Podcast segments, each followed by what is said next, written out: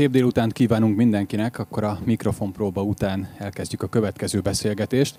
Nagy szeretettel köszöntjük Önöket, és üdvözlöm körünkben a Mastercard alkotótárs irodalmi pályázat idei két győztesét, Zilahi Annát és Kerber Balást.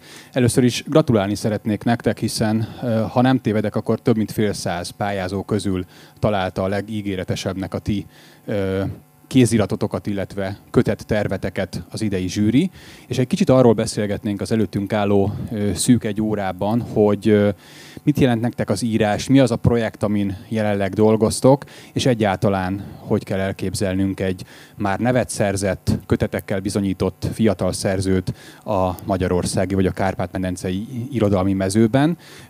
Először, minek utána ez a pályázat arról szólt, hogy ahogy említettem, kötett terveket kellett mutatnotok a zsűrinek, azokat mérettétek meg.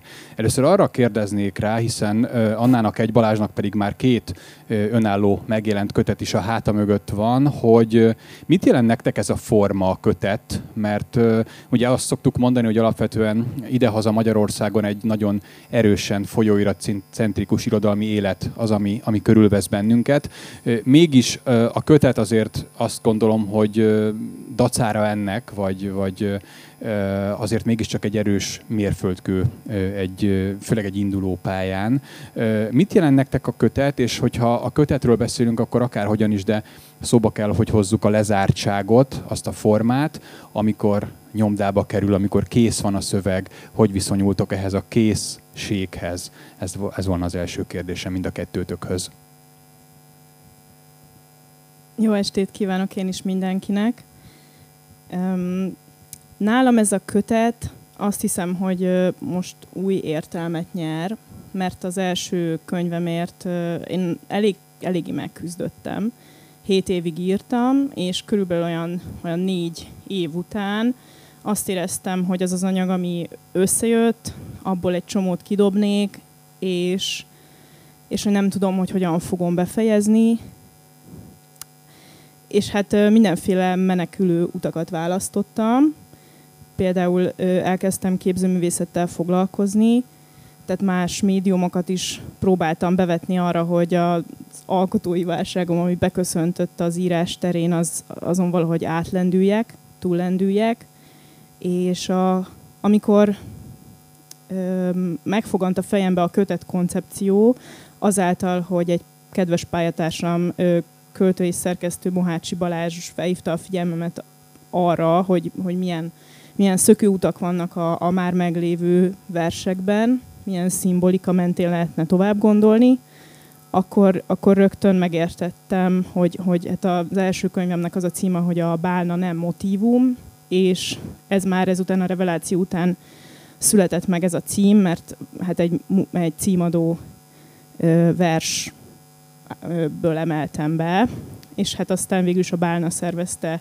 egybe a könyvemet, és maga a kötet emiatt nekem egy, egy, egy biztonságot jelentett, és amikor túl lettem az első könyv megjelenésén, akkor rögtön azt gondoltam, hogy ebbe a biztonságba szeretnék belekapaszkodni, és ezért rögtön elképzeltem, hogy akkor milyen, milyen lehetne a második kötetem, és akkor, és akkor azóta azzal szembesültem, hogy na ez nem működik, tehát, hogy olyan, olyan nincs, hogy akkor most elképzelem, hogy, hogy milyen lesz a következő kötetem, hanem el kellett engednem ezt a biztonságot, és, és, és most azt jelenti számomra a kötet, hogy valami, amit még nem tudom, hogy micsoda, de meg kell ismernem, és a megismeréshez hozzásegítő tevékenység az maga az írás. Balázs, nálad ez a megismerés, vagy a felismerés, az, az mikor volt meg, hogy az első kötet kész, és ugye tulajdonképpen te már kétszer másztad meg ezt a magaslatot, mind a kétszer vers gyűjteménnyel, hogy a kötet, mint forma, az, az nálad mit jelent? Ez ö, nagyon eltérő nálam az a két kötet esetében, mert amíg az első kötet ö, ö, esetében egy ö, tehát versciklusokat állítottam össze, de úgy, hogy azok a versciklusok külön-külön szövegekből, különálló versekből álltak, addig a második kötet esetében egy narratívabb koncepciót választottam, amely a digitális terekkel, számítógépes játékok kultúrájával foglalkozik, és ez egyfajta elbeszélő költemény volt, és e, ennek a struktúrájának a kialakítása az egy nehezebb munka volt, mint az első köteten esetében, mert itt a történetnek és a szereplőknek is kellett egyfajta kohéziót teremteni, és a kötetnek össze kellett állnia valamilyen módon, ha nem is hagyományos értelemben vett történetté, de valami fajta történetté, valami fajta egységgé, és ezért ez egy, ez egy sokkal nehezebb munka volt, és egyébként a most készülő anyagom is egy narratíva történet, egy narratíva forma, és így most ezzel, a, ezzel az anyaggal is egy kicsit nehezebb a dolgom, és úgy nehezebb talán átlátni, hogy hol, vannak, hol, hol tekinthető valami befejezetnek. Úgy gondolom, hogy talán az első kötet esetében azért egyszerűbb talán egy kötetet összeállítani, mert ott nagyon sokszor maga az alkotás folyamat teremti meg a koncepciót önmagát, és, és akkor a versek összeállnak végül valami fajta, valami fajta formává szerencsés esetben, így később talán tudatosabban kell azt nézni, hogy hogyan válhatnak a versek, hogyan válhatnak a szövegek kötetté. Anna említetted, a, hogy a képzőművészet felé is elfordult egy adott szélcsendesebb időszakban, úgyhogy talán egy innen hozott analógiával teszem neked azt a, kérdést fel, hogy miképpen rajzolódik ki a következő kötet, mert hiszen a te esetedben egy tulajdonképpen egy mű nem váltásról is szó lesz, vagy szó van, hogyha jól értem, hiszen ugye az említett a Bálna nem motivum című könyv egy verses gyűjtemény, ahogy, ahogy arról már szó volt, most pedig prózával próbálkozol. Igen, igen. Tehát van egy műnemváltás. Üm, ugyanakkor én azt érzem, hogy akkor tudok prózát írni, akkor fogom tudni ezt a regényt megírni, hogyha közben ö, verseket is írok, tehát hogyha közben készül az új líra kötetem. És emiatt kicsit azt gondolom, hogy, hogy továbbra is lirikusként gondolkodom, és végül is a, a próza nyelvvel való kísérletezés, a próza poétika kialakítása, a nyelvteremtés az, az végül is egy, azt, azt megközelíthetem egy költői feladatként, még akkor is, hogyha az eredménye egy prózanyelv. Egyébként kihívásként tekintek rá, főleg amiatt, hogy másképp szerveződik egy prózaszöveg, nyilván rögtön az első szembetűnő különbség mondjuk a terjedelem, és hogy, hogy teljesen más logika, gondolatritmus működtet egy, egy prózát vagy egy, vagy, egy, vagy egy verset.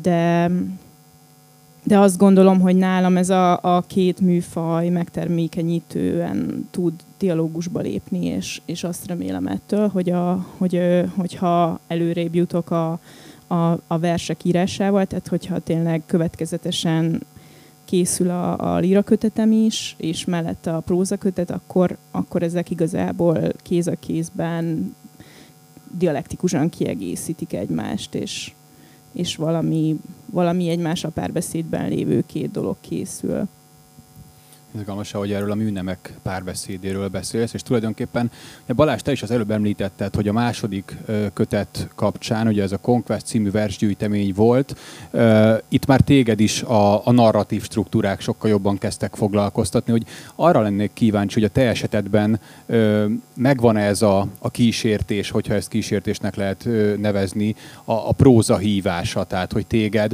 hogyha alapvetően vonzónak és izgalmasnak találod, ahogy az előbb említetted, a, a narratív struktúrákat, vajon van-e ennek a, a nagyon-nagyon ö, szépen áramló, hömpölygő ö, líra nyelvezetednek, ami ugye a te esetedben ö, szerintem egy nagyon fontos, ö, többször beszélsz is erről hatáskassáknak a, a személye és az egész életmű tulajdonképpen, de kifejezetten a, a számozott versek az egy nagyon erős referencia, és még, hogy talán jobban el tudjuk helyezni ezt a világot, akik még nem találkoztunk, találkoztatok vele. Most, hogy én újra olvastam, nekem nagyon erősen téreinek a, a világát is behozta. Ezt a szintén hömpögő, gazdag, nagyon-nagyon mély nyelvezetet, de mégiscsak ö, valahol a próza hívása az neked, ez neked megvan-e? Van -e egy ilyen, egyáltalán kísértése ez, vagy pedig inkább egy lehetőség? Engem a narratív struktúrák maguk nagyon érdekelnek, de azt hiszem, és eddig mindig úgy vettem észre, hogy nekem ezek a narratív struktúrák egy versen belül tartva jobban működnek, tehát számomra a poétikus szöveg, a versszerű szerkesztésmód, akkor is, hogyha egy szabadverses struktúráról beszélünk, nekem mindig úgy tűnik, hogy jobban működik. Szerettem azt, ahogy a, magát azt a minőséget, ahogy a versnyelv vegyülhet a, a próza, tehát a, a, a narratívával, mert ez arra is lehetőséget ad, hogy a történet közben, vagy a történet morzsák közben költői eszközök, költői képek, esetleg a figyelem elterelődése inkább képi érzék ki minőségekre terelődjön, és szerintem nekem, nekem mindig valahogy a versírás állt inkább hozzám közel, tehát én ezt nem, a, nem annyira próza felé való eltolódásnak érzem, inkább egy kísérletezésnek arra nézve, hogy a, a vers nyelvvel ö, hogyan lehet ma történeteket elbeszélni, bár azt, azt én is érzem, hogy valamilyen módon azért a verseim közeledtek egyfajta prózaiság felé, egy második kötetem a Conquest, ott, ott meg is jelenik ez a fajta ö, megjelölés, hogy vers, próza, de azt hiszem azért is nem a próza verset választottam, mint kifejezést, mert számomra még mindig inkább, inkább, a, inkább a vers erősebb ebből a fajta L1-ből, vagy ebből a fajta keverékből, és ezért nekem talán mindig ez, ez, ez motivál, tehát engem mindig inkább ez a költői működés motivál, és hogy ezzel hogyan lehet a, a történetek felé közelíteni. És valóban a, mind a kassák, mind a térei féle versnyelv, ugye az ő elbeszélő költeményei, narratíva költeményei, azok igen, ezek inspirálnak abban, hogy hogyan lehet ezt ma csinálni, illetve hát a kassáknál maga a képi, a képi erő, képi energia, hogy ilyen nagyon eltérő, nagyon érdekes képeket, mozgásokat, észleleteket tesz egymás mellé, és ez úgy gondolom, hogy, hogy ma is egy nagyon izgalmas ösztönzője lehet bármilyen költői nyelvnek, tehát hogy én ezt nagyon izgalmasnak érzem, és most is sokat inspirál azzal, hogy ezek a, ezek a szövegek működnek. Kevés nehezebb dolog van annál szerintem, mint egy még általunk nem ismert szöveget megismertetni a, a, a hallgatósággal, az olvasókkal, úgyhogy még nem volt tényleg előttünk ez a szöveg. Arra szeretnék egy kicsit rákérdezni, hogy itt a pályázat kapcsán nektek készíteni kellett egy szinopszist, egy, egy munkatervet, hogy ez vajon az egész koncepciónak a felskiccelése az, az mit jelentett számotokra ebben az egész folyamatban, és arra is kérnélek bennetek, hogy röviden, hogyha ha lehetséges ez pár mondatban, és ezért mondom, hogy szerintem ez, ez marha nehéz feladat, hogy, hogy kicsit körvonalazzátok, hogy mi az, ami most éppen dolgoztok. Tehát a szinopszis, illetve hogy az hogyan bomlik ki éppen, milyen fázisban van ennek a kibomlása. A készülő regényemnek az a címe, hogy Fogak, és két női szereplő története fonódik ebben a regény koncepcióban össze. Egy, egy fiatal nőé, aki, akit a, a, az a világ, ami őt körülveszi, az a gazdasági, politikai és klimatikus válság egyszerűen annyira nyomasztja, hogy elképzelhetetlennek tartja a gyerekvállalást, ami viszont egy folyamatos, folyamatos elvárás, társadalmi elvárás, erősödő társadalmi elvárásként jelenik meg körülötte. Tehát van egy belső vívódása azzal, hogy ő tulajdonképpen nem akar gyereket, és találkozik egy, egy nővel, akinek viszont nem lehet gyereke, és az ő párbeszédükből létrejön egy, egy kölcsönös megértés, és mindezt, mindezt egy olyan, egy olyan atmoszférába szeretném belehelyezni, amit, amit a, a, a fogászat és a, a, a mm, szép, szépészeti beavatkozásoknak a, a nyelve keretez, mert hogy egy, egy, egy fogászati rendelőben dolgozik ez a, ez a lány, és ez a fajta ö, művi világteremtés, ö, és ez a, ez a fajta szépségről való ö, gondolkodás igazából ö, hát, hát meghatározza azt, hogy hogyan gondolkodunk a testünkről, és hogy ebből a, ebből a testből, ezzel a testtel hogyan tudunk mondjuk egy, egy gyerekvállaláson gondolkodni. Tehát, hogy egy terhességnek, egy várandóságnak megvannak a, a testi, materiális következményei, és az erről való gondolkodást egy ilyen térbe szerintem jól tudnám ábrázolni ennek az abszurd, abszurd szépségfasiszta elvárásrendszernek a, a, a nyelvi megteremtésével, amit igazából a mindennapjainkból elég jól ismerünk a szépséget emeltet ki, mint egy ilyen központi gondolatot vagy fogalmat ebbe a készülőműbe. És a Balázsnak, amikor én elolvastam a már elérhető szövegeit, akkor viszont inkább a bizonytalanság egyfajta, egyfajta félelem, vagy bizonyos szempontból ezt átfordítva egy ilyen szabadságvágy voltak azok a, azok a, azok a fogalmak, vagy azok a, a, az ilyen hívószavak, amik, amik nekem eszembe jutottak a te részleteidből.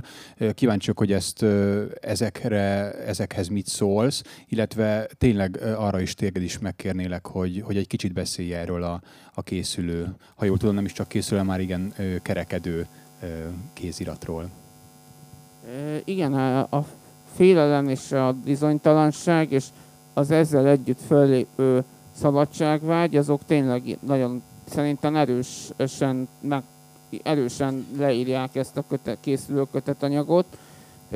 Ez egy tulajdonképpen egy disztópikus városi térben játszódó kötetanyag, amelyben különböző szereplők ebben a városi térben próbálják megtalálni és kapcsolatba lépni egymással, de ez nehezen sikerül, és közben a városban működik egyfajta eléggé nehezen definiálható bürokratikus hatalom, amely ellen ezek a szereplők tulajdonképpen lázadnak, de ez a lázadás, ez nem egy ilyen nagyon aktív lázadás, hanem inkább egyfajta beletörődő lázadás, és a, tulajdonképpen a kötet végén is, tervezett végén is egyfajta kilétés történik majd ebből a világból, és talán a szabadságvágy az ott jelenik meg, hogy a percepciónak a, a bősége, tehát hogy nagyon szeretném azt ábrázolni, hogy egy városi tér az hogyan ö, hatol be az ember érzék szerveibe, a rengeteg mozgással, fényjel, képpel. Engem mindig nagyon érdekelt, és ez, és azt hiszem, hogy e, ennek is van néni köze talán az avantgárd hatásokhoz, hogy szerintem ugye a városi közeg az önmagában egyfajta avantgárd jelleggel bír, a rengeteg egymástól tulajdonképpen független reklámtól, fényjel, az utakkal, a környezetekkel, tehát hogy engem önmagában ez a fajta úgymond szabálytalan tere vonz a városnak, és az ebben való közlekedés viszont, vagy az ennek, ennek a tapasztalatnak a megélése, az mégis egyfajta érzékleti, vagy hát ilyen, ilyen értelemben egyfajta látási szabadsággal bír, tehát hogy az, az ember a saját elméjében feldolgozza ezeket a tereket, észleli ezeket a környezeteket, az önmagában jelenthet valami fajta szabadságtapasztalatot, és szabadságvágyat is talán, és ezt, ezt, ezt a kettősséget szeretném igazából megjeleníteni. Többször visszatérő gondolat volt az avantgard, és azt hiszem, hogy az is egy viszonylag avantgard gesztus, hogy egy könnyűzenei produkciónak próbálunk az irodalommal egyfajta riválist teremteni. Úgyhogy arra kérlek benneteket, hogy, hogy olvassatok fel nekünk egy-egy részletet, és akkor, ha már körvonalaztátok, akkor egy kicsit jobban is ismerjük meg ezeket a készülő szövegeket.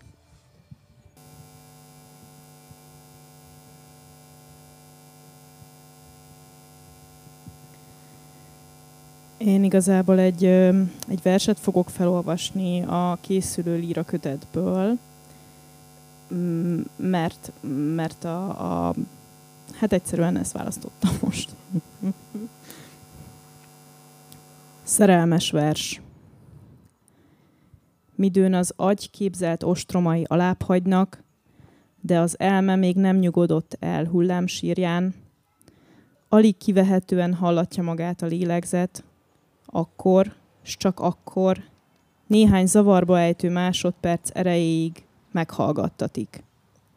Elérti saját magát a lélegző szervezet.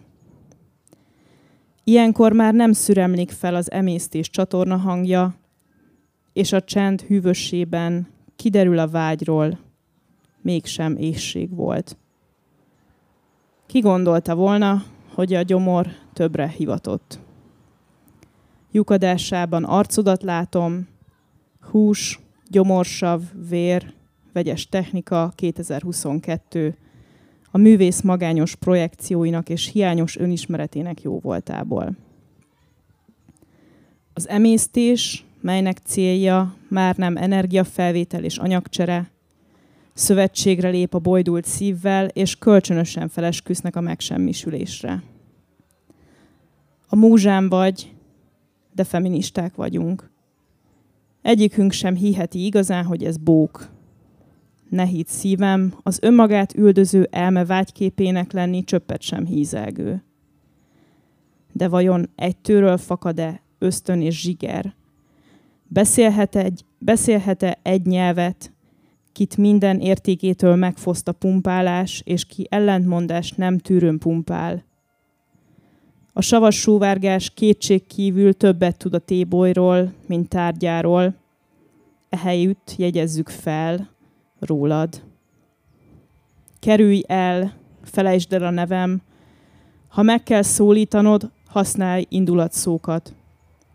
Tagadd el tőlem, hogy kiejts, mert fekély maradtam a vágyból, lüktetés, melyben arcodat látom. Úgy képzelem, a hajnal pont úgy hasad, ahogy a gyomor felcsörömpöl. Hiába táplálkozom, nincs mit ennem. Sejtjeim csatarendbe állnak, s hiányodban visszaszolgáltatják mind mi adatot. A hányás filmes ábrázolása zsigeri röhögést vált ki belőlem, most mégis, mintha megértenék valamit az összehangolt, sejtszintű ellenállásból. Ahogy rángok, és öklendem a semmit, a hangot, az áhítatét, hörgök, és ez a hörgés mégis artikuláltan ejti majd ki a neved az éhínség hangján. Köszönjük.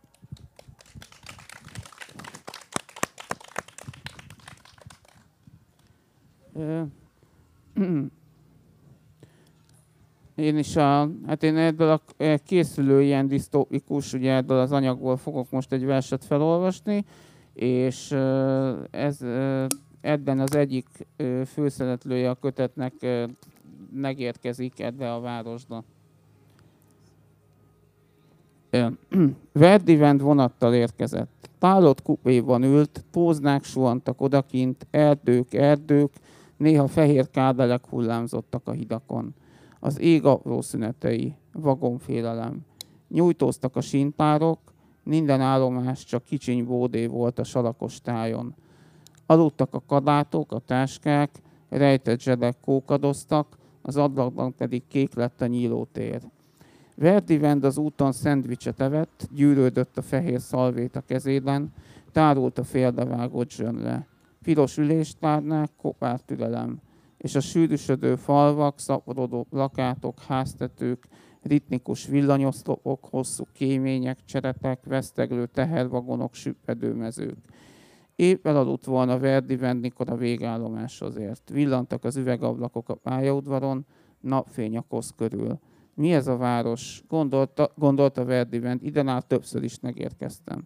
Öltönyét megviselte az utazás. Odébb csak egy kisebb bolt nyüzsgése látszott, valaki újságot vett, és most a szatyrába tönte. Mindenki ágált, kiadált, mégis lapult, az utasok oldalogtak az óriás kiáratok felé. Délelőtti idő enyhe szél. Már elmaradoztak a digitális kijelzők, a kapu körül seplegetett valaki. Távozás füst, nézd a hideg betont.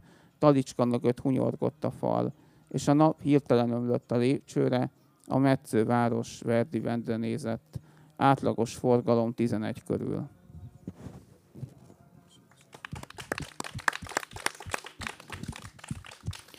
Köszönjük szépen. Azt szokás mondani, hogy a, az alkotó folyamat, főleg, hogyha írókról, költőkről van szó, ez egy nagyon magányos processzus. Mi most mégis tulajdonképpen szerda este óta együtt vagyunk, együtt gondolkozunk a, a rövid listára került kollégákkal, írótársakkal. Az lenne a kérdésem, hogy mi az, amit számotokra ez a, a mögöttünk álló bő három nap adott. Valamennyit változtatott-e, hogy érzitek most?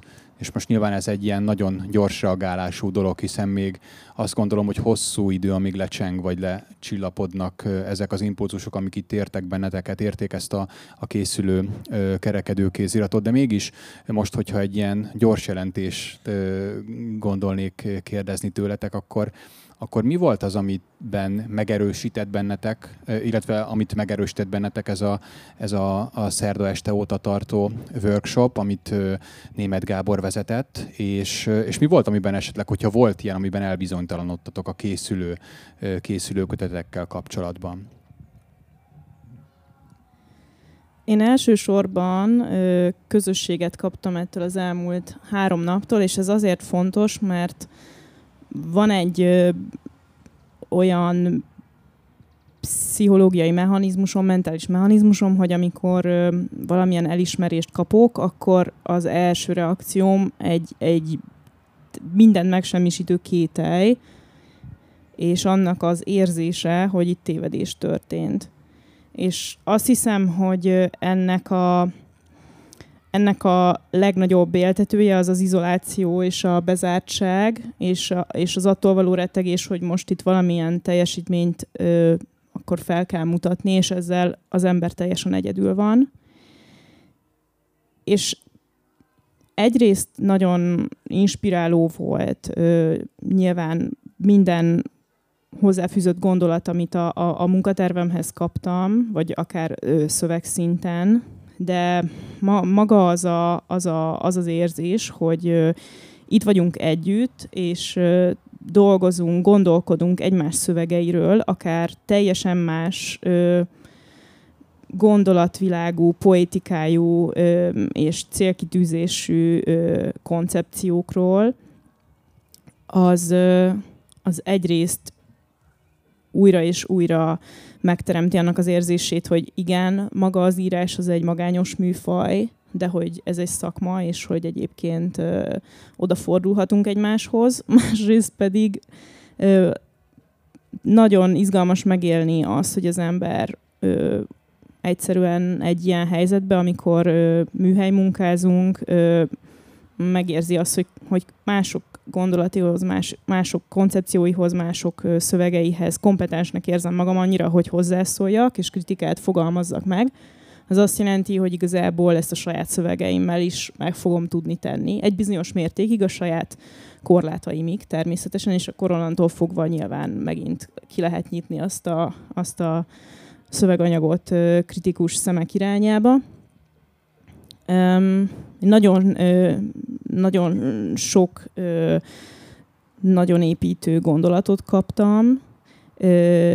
Azt hiszem, hogy a, a legnehezebb nekem maga a cselekményépítés, és abból is rengeteget tanultam, ahogy ezen a területen egymás koncepcióihoz hozzászóltunk, de az is nagyon izgalmas volt, hogy, hogy Tompa Andrea és Viski András is meglátogatott minket tegnap és ma, és hogy ők is a saját írói tapasztalatukból megosztva hogyan tudtak hozzászólni a dilemmáinkhoz. Szóval egy nagyon, nagyon komplex csomagot kaptunk szerintem. És hogyha jól értem, akkor az izolációhoz képest valóságos alkotótársakat nyertél, ahogy, ahogy a, a szavaidból értem. Balázs, neked, neked mit adtak ezek a, az elmúlt alsópáhoki napok? Én ezzel teljesen amúgy egyetértek, hogy nekem is ez a közösségi élmény, ez nagyon, nagyon jó volt, mert azt éreztem, hogy, hogy sok tanácsot és inspirációt kaptam a szövegemnek a, a folytatásához, befejezéséhez, alakításához, és az is nagyon jó volt szerintem, hogy megosztottuk egymással a saját tapasztalatainkat, illetve akár olyan ötleteket, vagy kulturális inspirációkat, dolgokat adhattunk, és cserélgethettünk egymással, amit lehet, hogy önmagunktól nem, nem jutna eszünkbe, vagy nem arra felé néznénk. Nagyon, szerintem nagyon inspiratív volt, és az is jó volt tényleg, hogy, hogy az, hogy az, hogy mi is kaptunk ötleteket, de hogy tulajdonképpen azáltal, hogy más szövegekről és egymás szövegeiről beszéltünk, abból is szerintem nagyon sokat tanultunk abból, tanultam abból, hogy hogyan lehet egy szöveg struktúrát felépíteni, és tulajdonképpen arra is sok inspirációt kaptam, hogy hogyan lehet a szövegben az eddig kétséges, számomra kétséges pontokat esetleg tovább fejleszteni, vagy megoldani.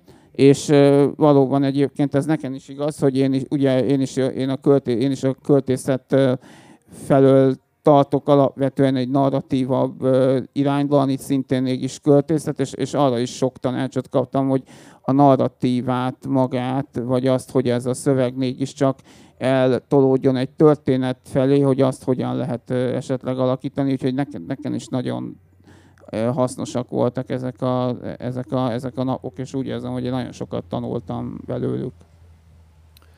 A, Mastercard alkotótárs ösztöndíjnak hagyományosan része az, hogy a győztesek az elkövetkező hónapokban tulajdonképpen egy nyílt levelezést folytatnak. És azt hiszem, hogy a, ti levelezésetek is nagyon-nagyon izgalmasnak ígérkezik már ezek alapján. Én arra bíztatnálak, vagy arra kérnélek benneteket, hogy ennek a, a párbeszédnek egyfajta nulladik elemét most, hogyha visszajeleznétek a, a másiknak itt a, a nyílt színe előtt a templomkertben, arra azokra, azokra a tervekre, ami amikkel, amiket most már jól megismertetek. Mondok egy mínusz egyedik szempontot, ami ugye mind a ketten beszéltetek most a térről, hogy a térrel van dolgotok, teljesen más aspektusból, és hogy az jutott eszembe most, hogy így ülünk, hogy tulajdonképpen nyelvileg mennyire közel van egymáshoz az a két nagyon különböző tér, mert ugye annálad a váró, Balázsnál pedig a város, hogy, hogy így tulajdonképpen csak egy másfél betű a különbség, de mégis mennyire más. De nem akarom ebbe az irányba terelni, hanem tényleg arra vagyok kíváncsi, hogy a egymás projektjeivel kapcsolatban milyen intenciókat szereztetek, és hogy, és hogy hogy álltok ez elé a, a nyílt levelezés elé. Nem szeretnélek elkeseríteni, de azt hiszem, hogy ezt kivették a programból, ezt a levelezést. De, még, még akár vissza is kerülhet. De visszakerülhet. most izgalmas Itt szempontokat... elindulhat valami. Igen, igen. Tehát akkor fűzzünk hozzáfűzni valókat egymás szövegeihez és munkatervéhez. Igen. Jó, rendben. Én azt gondolom, hogy egy nagyon erős atmoszférájú versnyelvet mutattál meg nekünk, és ez a fajta ilyen egzisztenciális folytogatás, amit, amit ez a ez a folyamatos ö, töredezett impulzusoknak kitett észlelő ö, átad az olvasónak, és ennek az olvasó is átadódik. Szerintem egy nagyon izgalmas és na- nagyon ö, koherens világ és nyelv. És ö, baromi izgalmas, hogy, a, hogy ezek a, a külső leírások ö, váltakoznak a, a személyesebb lírai megszólalásokkal, tehát amikor a, a szereplők maguk is megszólalnak. És ö, én azt gondolom, hogy, ö, hogy, hogy ezt már mondtam, de hogy, ö, akkor, amikor az ember ö, olvas egy ilyen nagyon erős atmoszférájú szöveget, akkor, ö, akkor erősen ezekre a képekre, ezekre a benyomásokra koncentrál, és, és lehet, hogy kevésbé áll össze egy, egy cselekmény akkor, amikor, amikor ilyen szinten érzi ki egy nyelv, és azt mondtam Balázsnak a, a, a workshop kapcsán, hogy, hogy izgalmas lehet, és, és csoportszinten is ebben, e, ebben állapodtunk meg egy ilyen közös tanácsként, hogy egy olyan nyelvnek a bevezetése, ami egy, egy ilyen szikárabb, objektívebb külső sorvezető az olvasó számára azzal kapcsolatban, hogy pontosan, ö, pontosan mi történik a szereplőinkkel, hogy ne az olvasás közben kelljen kisilabizálni, hanem hogy el lehessen merülni és lubickolni lehessen e-, ezekben a, ezekben a teljesen tehát ilyen nagyon-nagyon izgalmas ö, atmoszférájú ö, észlelés mm, tengerben. nekem szerintem is nagyon izgalmas ez a, tehát ez a koncepció, amit te felvázoltál. Nekem különösen tetszik egyébként ebben a regény koncepcióban ez a, a fogászat és a várótelen, mint koncepció, hogy ez előjön, mert ez nagyon érdekes, hogy ez a probléma, amit felvetettél, ez, hogy egy ilyen térde koncentrálódik, mert ugye főleg egy fogászatnak, meg ugye valóban ez a fajta fogászat és az, ahogy a szépség ezzel összekapcsolódik, az tényleg szerintem egy ilyen elég érdekes, vagy egy speciális közege szerintem az emberi életnek eleve a fogászat, mint olyan, ez egy elég érdekes közeg, és szerintem ez jó, hogy ez a fajta társadalmi probléma kör, amit, amit felvetettél, ez valahogy így egy ilyen típusú helyen egy ilyen típusú problémában koncentrálódik, tehát nekem ez, ez a része nagyon izgalmas a koncepciónak, plusz nekem a, maga a vers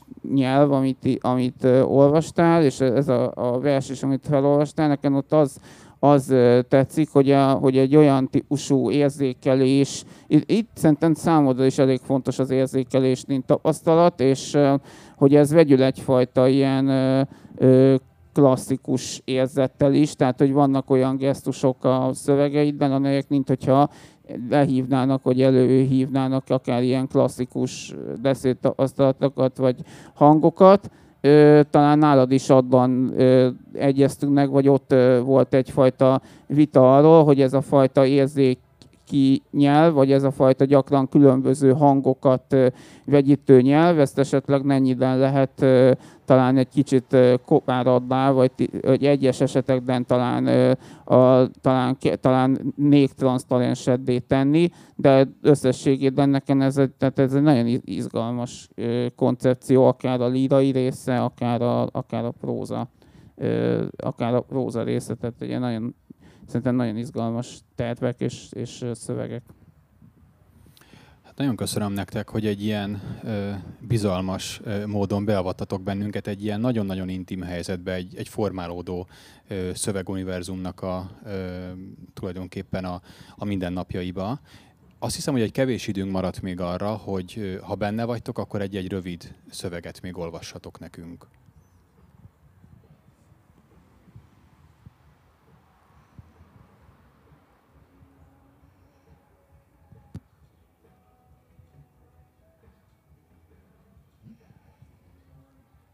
Hát ez nem annyira rövid. Bele fog férni. De igen. Fenevad, ami próbál kiszabadulni, de elméletek ketrecébe zártam a költői eszközeimet. Igéző tekintete mögött nincs állítmány. A hó nyugalmat és tavaszi árt az olvadás. Elmeszesedett érből zuhatagot a katéter. A folyószabályozás pusztán tünete a kanyarulatok gyűlöletének. Mire felfenekedik az a józanész, mely diadalának útjában önön maga áll? Az ellentmondás megszüntetésére, de semmiképp feloldására törekszik, hisz nem hisz a sorsban a kockavető. Érzelmeinek csúfos rabja az, ki az elmetestén nyugszik, a testmeleg helyett. Kitől fél, és miért gyűlöl mindent, mi hajlik, mi a homorulatokat önmagával be és kitölti, ne adj Isten megsokszorozza. Mint a barka, megszámlálhatatlan véges sok rügyet hajt, jegyezzük meg jól, nem mások örömére. Langy meleg csak az eszme, de forró a vér. A bőjtöt kizárólag felügyeleti rendszerben, köztéri kamerákkal, a magánlakások oldalfalainak megnyitásával, az élelmiszer és erotikus üzletek besugó rendszereit élesítve. A diéta és fitness appok feltörése az önbevallásos rendszer ösztönzőinek ígérete mellett, amint lehet, megtorlásba fordul. Hisz tudható, ha túlárad a folyó, végül átvágja saját kanyarulatai nyakát. A tél utolsó heteiben semmi. Az artériákat még egyszer összehúzza a fagy, még ne szökkenjen szárba a gesztus. Emlékezz a télre. Ha elhagy is a szigor igazsága, elúzív a megengedés, s ha a tűzhányon elúszik a forró láva, végül kövé keményedik minden csúcs, mi tiszteletet érdemel. Mozgalmi buzgalomban az idegsejt, melynek egyetlen feladata a melbimbó felállítása. A lírai lelemény ugyanitt elillan, nehogy egyenes szándékait megzavarja a rügyfakadás szvingerenciája. Lányos zavarában még maga alá talál vizelni a pátria, pátriárka. Sem megsemmisülése hajnalán, sem a képzelt túlvilágok egyikén nem mondja majd bocsánat. A varázsszavakhoz kellene a hit, meg-megfeneklő teherhajó, önmaga rakománya. A holtákból logikailag nincs kiút.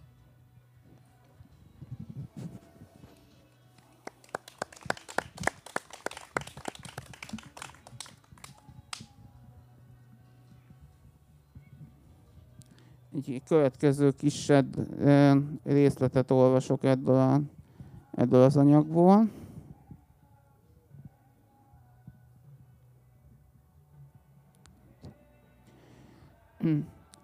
Verdi Vend ismét a nedves detonon haladt, eső előtt, eső után, boltok névtábláiról csetegett a víz.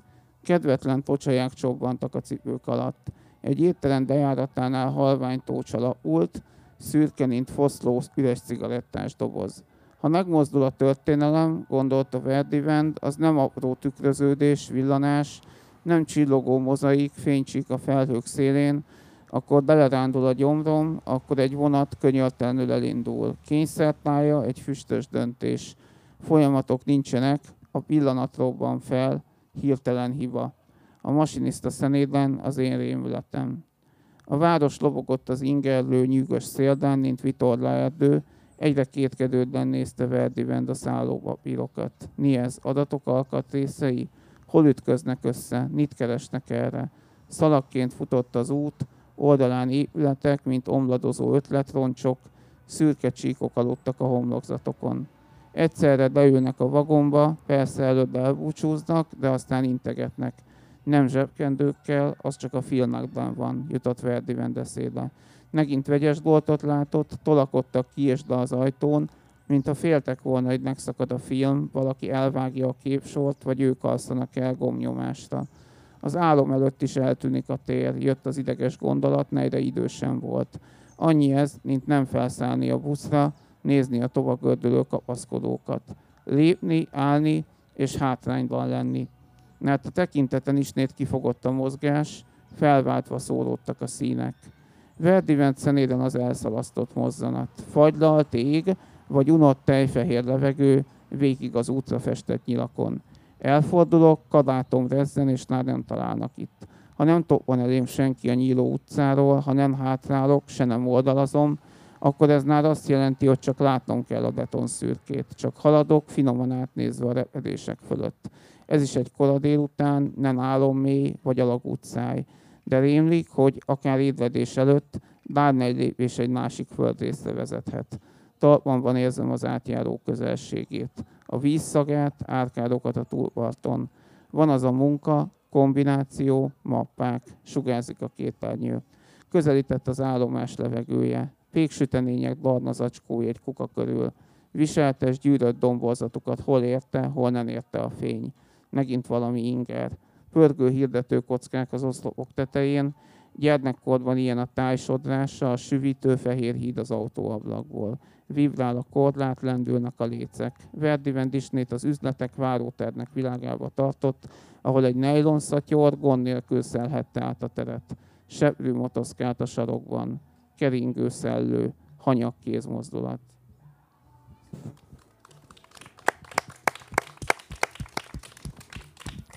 Köszönjük szépen a felolvasást, és én nagyon szépen köszönöm nektek ezt a beszélgetést is, és akkor még egyszer gratulálok Zilahi Annának és Kerber Balázsnak, a Mastercard alkotótárs idei győzteseinek, és hát várjuk azokat a készülőköteteket. Köszönöm szépen, hogy meghallgattak minket. Köszönjük szépen! Köszönjük.